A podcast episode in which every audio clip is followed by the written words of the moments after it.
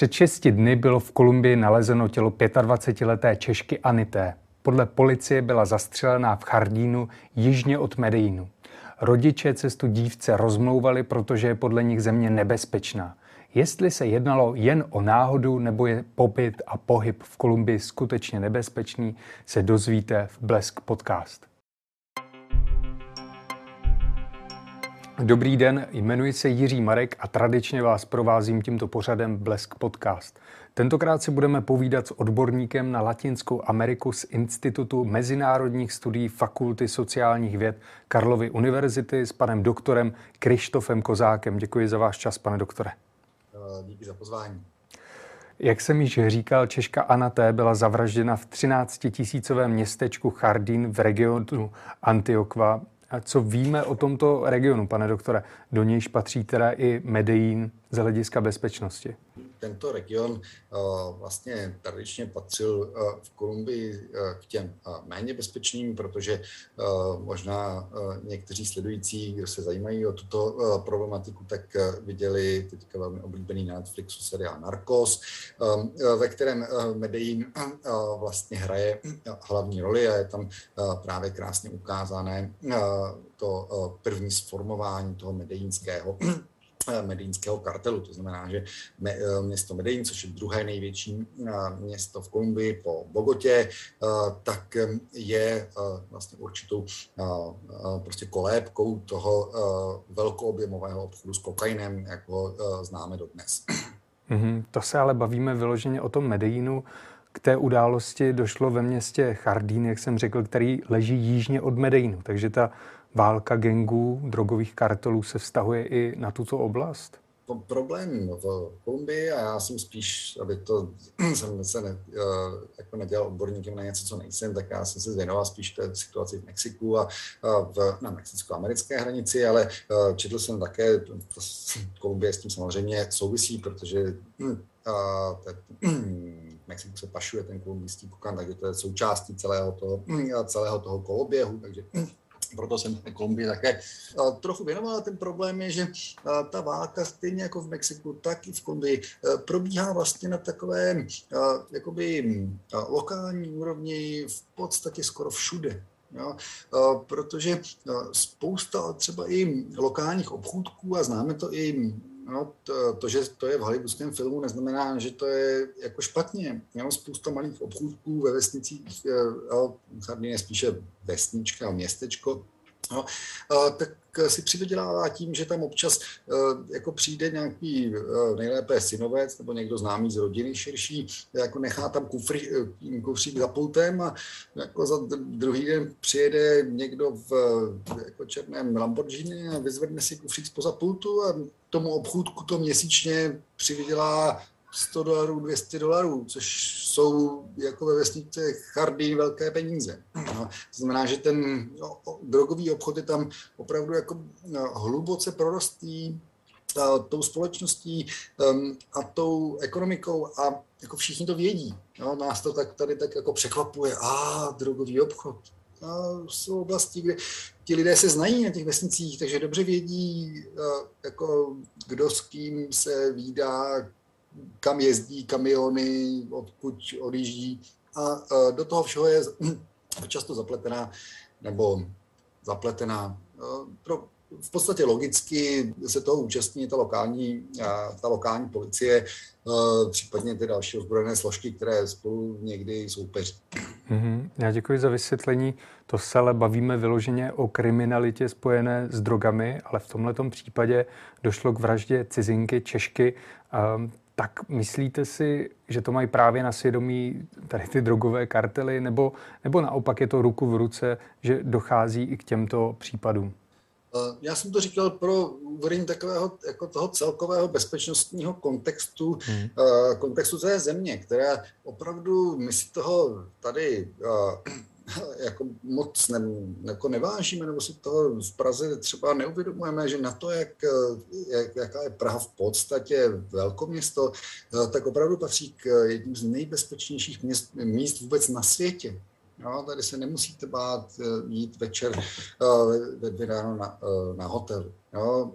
ano, můžou se stát ojedinělé historie, ale ve světovém kontextu, v porovnání prostě s Paříží, s Berlínem, s Londýnem, jako s, s Kolumbií, s Los Angeles, jo, to je dramaticky bezpečnější situace.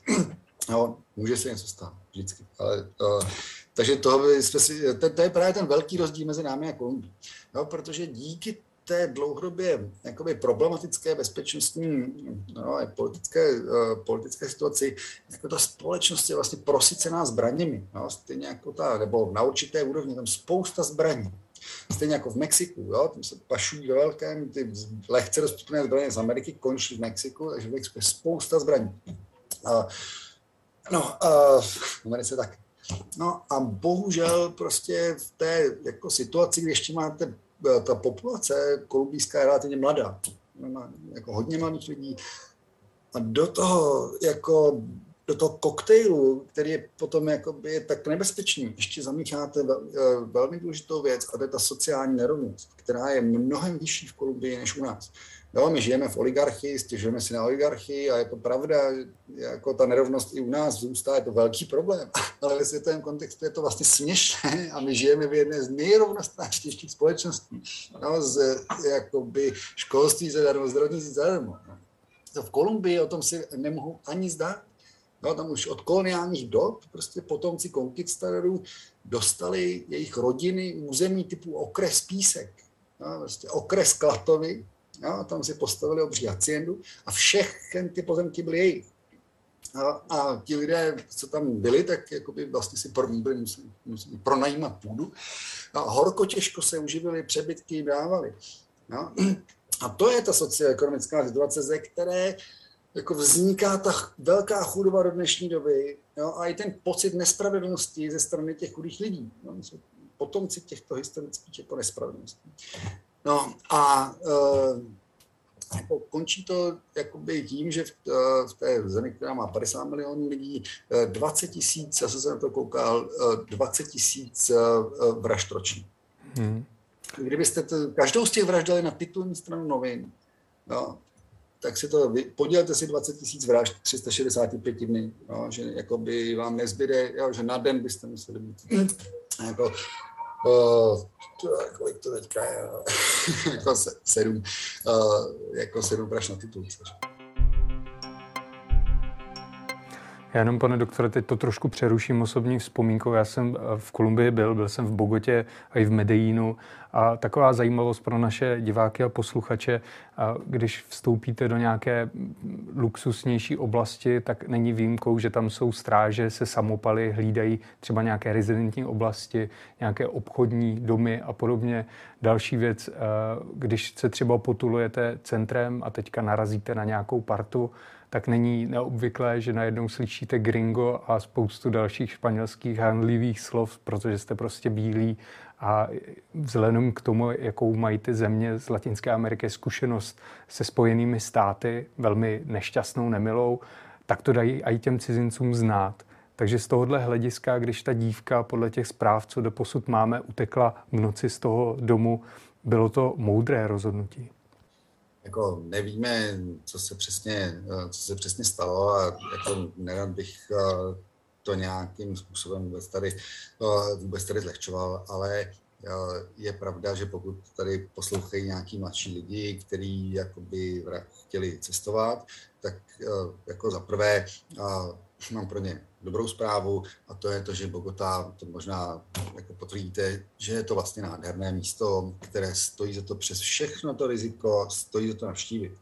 Um, existuje krásný dokumentární film, který můžu doporučit, podle mě je na YouTube zadarmo k shlédnutí, jmenuje se to Bogota Cities on Speed, jako uh, Cities for Change. A je to o starostovi Bogoty, který tam udělal jako ten nový projekt uh, infrastruktury, rozvíjí se tam cyklistika, uh, já, že uh, aby jsme tady nevytvářeli zase takový ten obraz jakoby naprostého zmaru, jo, to je uh, ta Bogota to bude mít možná 3, no, 2,5, 3 miliony lidí. Jo, takže to je obrovské místo, kde je spousta diverzity, jako uh, ha, hudba nádherná, všechno. Ale dostáváme se k té důležité věci. Je potřeba si dávat pozor. Jako stejně jako si tady, když jdete na, nevím, rokový koncert, tak si dáváte pozor a prostě, když stojíte na baru a jdete jakoby si odskočit, tak nenecháte mobil a peněženku na tom baru. Jo? A vezmete si to radši do té kapsy. Jo? Tak eh, hold, jako v Bogotě ve dvě ráno, nebo ne ještě, no, v Bogotě, no, nějaký městečku Bogoty ve dvě ráno, jako se sám někam vydat. Jako vlastně každý by měl chápat, že to není dobrý nápad, jo. ale my nevíme. Jo. Tam já jsem četl, podle mě jsme četli stejnou tiskovou zprávu. Jo, je možné, že se tam prostě s někým někde pohádáte a potřebujete prostě se o tam tu dostat, tak jo, no, stanou se jako špatné věci. Jenom teda bych to, to nejhorší, co se v Latinské Americe těchto těch um, věcí stalo, to se stalo uh, právě v Ciudad Juarez na mexicko-americké hranici, kde právě taky jako, situace velmi špatná. No, prostě ta blízkost té hranice, jakoby války těch gangů, kontrol těch přechodů, prostě to podplácení. Jo. Takže jako situace velmi špatná, ale do toho se tam právě rozjeli uh, vlastně stovky zabitých mladých žen, jako byly nalézány prostě po okolí ve škarpách kolem Ciudad Chorec. Jo, že nebylo jedna, dva, tři, čtyři. Jo, a když se to podíváte, tak teďka ten poslední počet byl 435, jsem viděl před několika lety. Jo. A, ta, jo, ještě to byly třeba většinou chudé, uh, chudé migrantky z jihu Mexika, které jdou vlastně na ten sever, že tam je trochu víc práce, než, nebo je to lepší, uh, lepší z Chiapasu. Jo. A to byl velký problém a řešilo se to, protože to bylo vlastně nějak cílené na ty ženy a bylo jasné, že jako v některých těch genzích, tam ta kultura, prostě kultu, kultu té smrti třeba, jo, už úplně jako z, z našeho evropského pohledu prostě přehnaná, no, že bych to nevyjádřit nějak jakoby kulantně. No.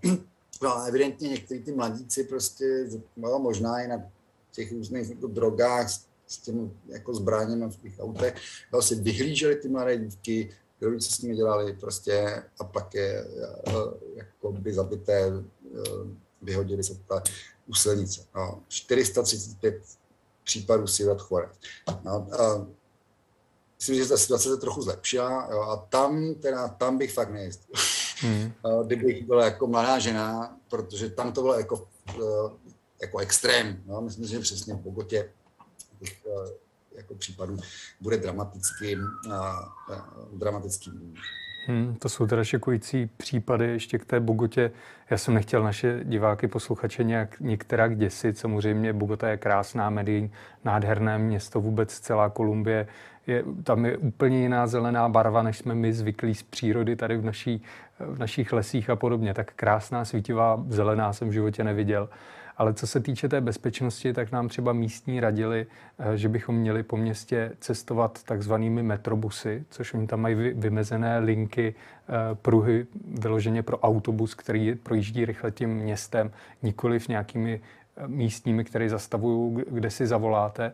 A další rada byla, že po setmění nemáme nikde cestovat sami, raději si nechat z toho místa, kde jsme objednat taxíka aby nás jako v pořádku dovezl, kam patříme. A poslední rada, posedmění se nikdy nepohybovat po velkých ulicích, kde kdykoliv může zastavit dodávka, unést vás, tak to jsou ty základní bezpečnostní rady, co jsme dostali od místních obyvatel. A při té příležitosti bych se zeptal vás, zdali ještě jsem na něco třeba důležitého z hlediska bezpečnosti zapomněl. Zapomněli jsme na jako dvě věci, protože konkrétní případy jsou vždycky důležitý, e, jako jak je zobecný. Jo. Mám osobní, osobní kamarádka Kateřina Mandulová, prostě dojela sama do Vladivostoku z Prahy. Napsala o tom i knížku, jako byla někde v klubu cestovatelů a prostě si dávala pozor. No, jako, jako nestopovala v lodičkách, jako neměla rtěnku, jako nemalovala si řasy, měla prostě batoh jakoby cestovatelka a chovala se jako cestovatelka jo, a neměla nikdy žádný problém. Jo, jako jde to. Jo, to je právě ona je výjimečná žena, ta, jako kdybyste slyšeli, co jako z hlediska bezpečnosti ona zažila. A je porád živá a jako veselá, zdravá a má nádherný zážitek, který nikdo jiný, jako riskovala pravda jako několikrát život, ale zatím si to výborně vyplácí. To, co zažila ona, tak jako se nám ani nesnilo. Ehm, ale je to trochu hazardek. Na druhou stranu, jako, já nevím, jestli tady, jako, radši to nebudu jako říkat jmenovitě, a to je taková ta tragičtější zase historka. Probě to v českých médiích, osobně jsem znal, jako kolegyně, seděl jsem s ní v Open Officeu, odjela na Nový Zéland, na Nový Zéland, jako tady pán prstenů, hobit, jako Novozélandani, všichni bílí, jo, pro ty z vás, kdo se tady bojí, jakoby, jo. A No a je to přesně ta, eh, ta osoba, kterou při stopování Novém Zélandu prostě někdo zabil taky. No, na Novém Zélandu. Takže, no, ale k té bezpečnosti, takže jakoby stát se může něco, můžete dojet do Vladivostoku a zpřátelit se se spoustou ruských kamionáků a zjistíte, že jako, to není tak, jak jste si mysleli. No a pak můžete na Novém Zélandu jakoby skončit takhle špatně. A to byla zkušená, asi zkušená cestovatelka, to nebyla žádná lodičkářka jakoby toho typu. No a aby jsme to ještě, tady jsme v té Americe, tak je zajímavé, že to, co jste říkal o té Bogotě, se říká, když jste v Los Angeles na návštěvě, tak vaši příbuzní, vzdálený vám přesně tohle říkají, jako by vezmu velkou mapu Los Angeles, červenou fixu a tam udělají takové čtvrti a ta, tam překřížku a tam, ne, ne, to, tam a někde, tam ani ve dne, jako a tady všude rozhodně v noci. Jo. Takže uh, i města jako uh, Los Angeles jsou uh, v některých aspektech jako A vyhrotit teda ještě z hlediska takových těch teritoriálních studií, a nebyl tam osobně, dobrý kamarád byl v Kapském městě, kde to je úplně příšerně. Tam jsou ulice, které jsou lemované vysokýma zdma, na kterých jsou kamery, ostnatý dráty a střepy a ty zdi mají prostě tři metry, tři a půl. A člověk jde ulicí, tam není nic je? a to je jakoby ta, to, a, to je ta luxusní, nebo ta lepší čtvrtí jakoby v Johannesburgu nebo v Kapském městě. No, tak takhle doufám, nechceme, aby to na dopad. To teda nechceme a vraťme se teda zpátky do Kolumbie. Mě by ještě zajímalo, jak jsou třeba policisté, kolumbijští policisté úspěšní při vyšetřování vražd? Uh, málo, málo. Uh, já to vím jako, vlastně jsou na to statistiky, ale v podstatě uh, ty, pokud jde o tu válku jako mezi gengy, tak to se uh, třeba v Mexiku je ta úspěšnost asi 10%, 15%, že se vyšetří, jakoby, že se zjistí, který ten gangster zrovna střel toho, kterého gangstra. Jako, že se ví, že ten jeden gang se pomstil druhému gangu, ale že by to došlo k tomu jako procesu něco. Všichni mlčí. No, protože jako jakmile začnete promluvíte s policií, tak vás jako zabijí. No, v té věznici, to víte, že už rovnou v té věznici budete mrtví, jo? pokud se dozvědí, že spolupracujete s policií. Je vyšetřování složité. No, I když mučíte ty lidi, no, tak se tak bojí toho gengu, že jako, no, to je takhle vyhrocené. No, to, takhle ta situace tam může být, takhle ta situace tam může být vyhrocená. No. Počkejte, ale směřovali jsme k něčemu jinému. A, k něčemu jinému. A, co jste se ptal? No, jak jsou úspěšní při řešení jo, vražd? Jasně, to souvisí s tou úspěšností, no, že samozřejmě nejsou úspěšní. Jo, nicméně je určitá naděje, že oni se všichni znají. Jako, a pokud jde o tu Češku, a je to mezinárodní skandál a to vrhá velmi špatný svět na Kolumbii. A tam jsou uh, jako zájmy jako i kolumbijského turismu, přesně to krásná země. Na, jo, I přes tu špatnou pověst, tam nakonec vlastně spousta těch mladých lidí, kteří se tolik nebojí, tak tam jedou, protože chápou, že to právě zajímavý tím, že tam není tolik těch turistů, protože se bojí. Jo. Um, No ale takže z toho jsou peníze a kolumbijská vláda rozhodně nechce, aby prostě na titulní straně Blesku nebo jakýkoliv jiných jako čtených novin se objevily špatný zprávy o Kolumbii. No, ten člověk, co to udělal a zabil tu Češku, tak má průšvih a půjdou po něm. No, a když oni po něm budou chtít jít, no, tak už ho exemplárně to, bude, jo, to nebude nějaký jo, tady jako jo, jí nezabil podle všeho nějaký drogový baron. Pokud jí zabil drogový baron, tak nastrčí někoho za sebe. Jo, a jako, a řekne se, že jo, ale myslím si, že bude nějaká, jako teďka tam je určitá jako touha ukázat, jako, že tohle teda vyšetřit umíme, jo, když všichni vědí, že oni ví, tak jako jejich úspěšnost je 10%, tak zvlášť pokud ty naše konzulární úřady jako budou trochu s tím umět operovat, budou chápat, jak se to dělá, jo, můžou být ty články v kolumbijském tisku, jo, jako proč se to neřeší, něco, něco, jako je určitá naděje, no, ale jako životí to nevrátí. No. Jako stejně jako těm 20 tisícům jako dalších lidí, kteří jsou ročně v té Kolumbii, bohužel jako zastřelení.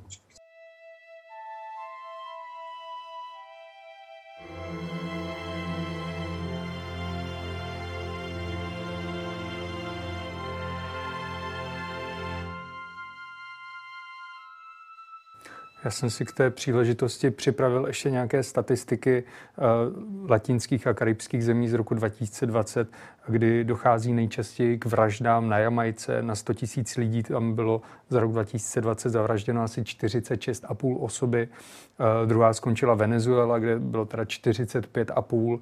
A když se bavíme teda o Kolumbii, tak ta skončila na děleném 6. a 7. místě z Belize, kde je 24,3 vraždy a v celkovém žebříčku podle OSN skončila Kolumbie na 17. místě co do počtu vražd na 100 000 obyvatel.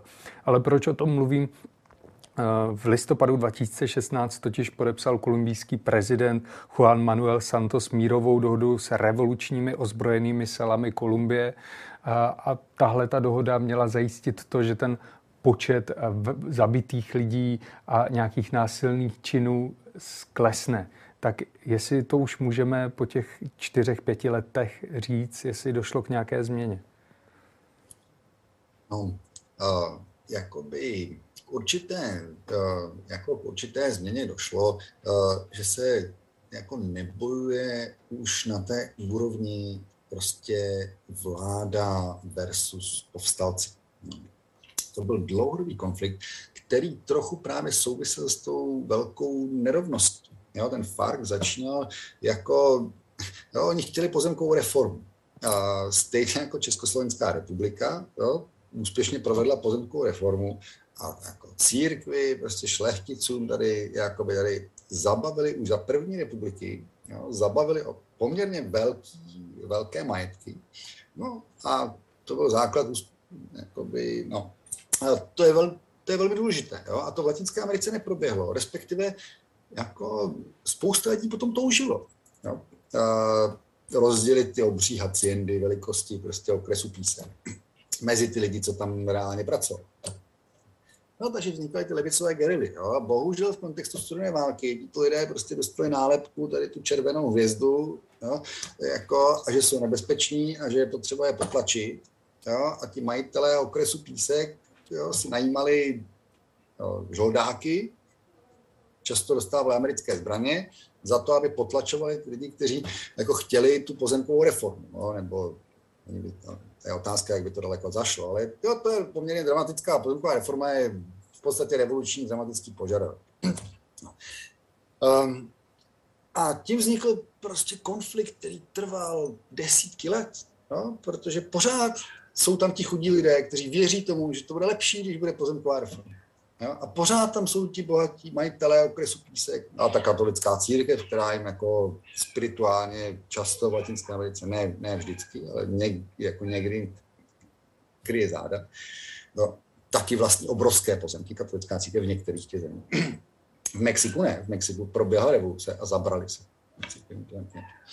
No, uh, No, takže jako ta situace, eh, ta dohoda, jo, takže tam se bojovalo potom tak, že ještě za americké peníze prostě kolumbijská vláda měla helikoptéry a prostě moderní jakoby zbraně, prostě rakety a opravdu se bojovalo proti těm táborům na té eh, jako v úzovkách military úrovni.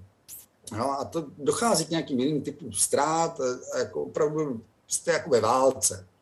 No a po uzavření té mírové dohody eh, tohle to ustalo. No, že vláda přestala používat jako helikoptéry a těž, vlastně těžkou techniku, jako aby útočila, no a útočila kam na vesnice, oni byli opevně nějakých vesnicích a to je nepříjemnost, jo, prostě rozstřílíte těmi tanky a těmi letadly tu vesnici celou. A, a to, takže tohle to trochu stalo.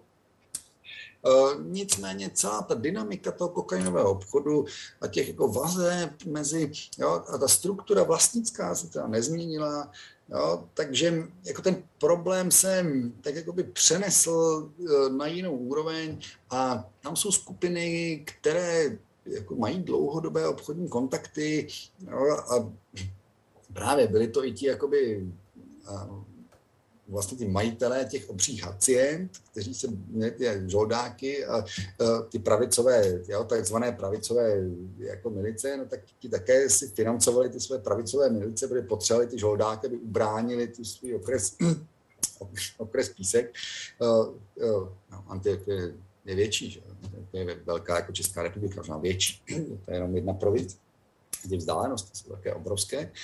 Um, no a um, co je, um, co je důležité, tak uh, tam dochází v rámci toho drogového obchodu, protože je ilegální, tak stejně jako za prohibice ve Spojených státech ve 20. letech, Al Capone, prostě Chicago, kulomety, masakry, no, jako děje se to takto, protože pokud se dva gengy jakoby nějakým způsobem pohádají, nebo uh, tak oni nemůžou k soudu. No, tam neexistuje nějaká autorita, že by se řeklo, jako, tak se dohodneme. No, a stejně jako za prohibice v Chicagu, ty spory mají tendenci jako gradovat jako do toho, do toho extrémního násilí. A občan se asi myslím, že přesně a bohužel v té společnosti, která je potom toho násilí jakoby vlastně plná, no, tak to často nebo odnese nějaký náhodnější chod. Já moc děkuji, pane doktore, že jste nám vysvětlil, jak to vlastně chodí v Kolumbii a celkově v Latinské Americe. To byl pan doktor Krištof Kozák z Institutu mezinárodních studií Fakulty sociálních věd Karlovy univerzity. Díky za pozvání. A vám děkuji, že jste nás až sem dosledovali a doposlouchali a těším se zase u dalšího dílu pořadu Blesk Podcast.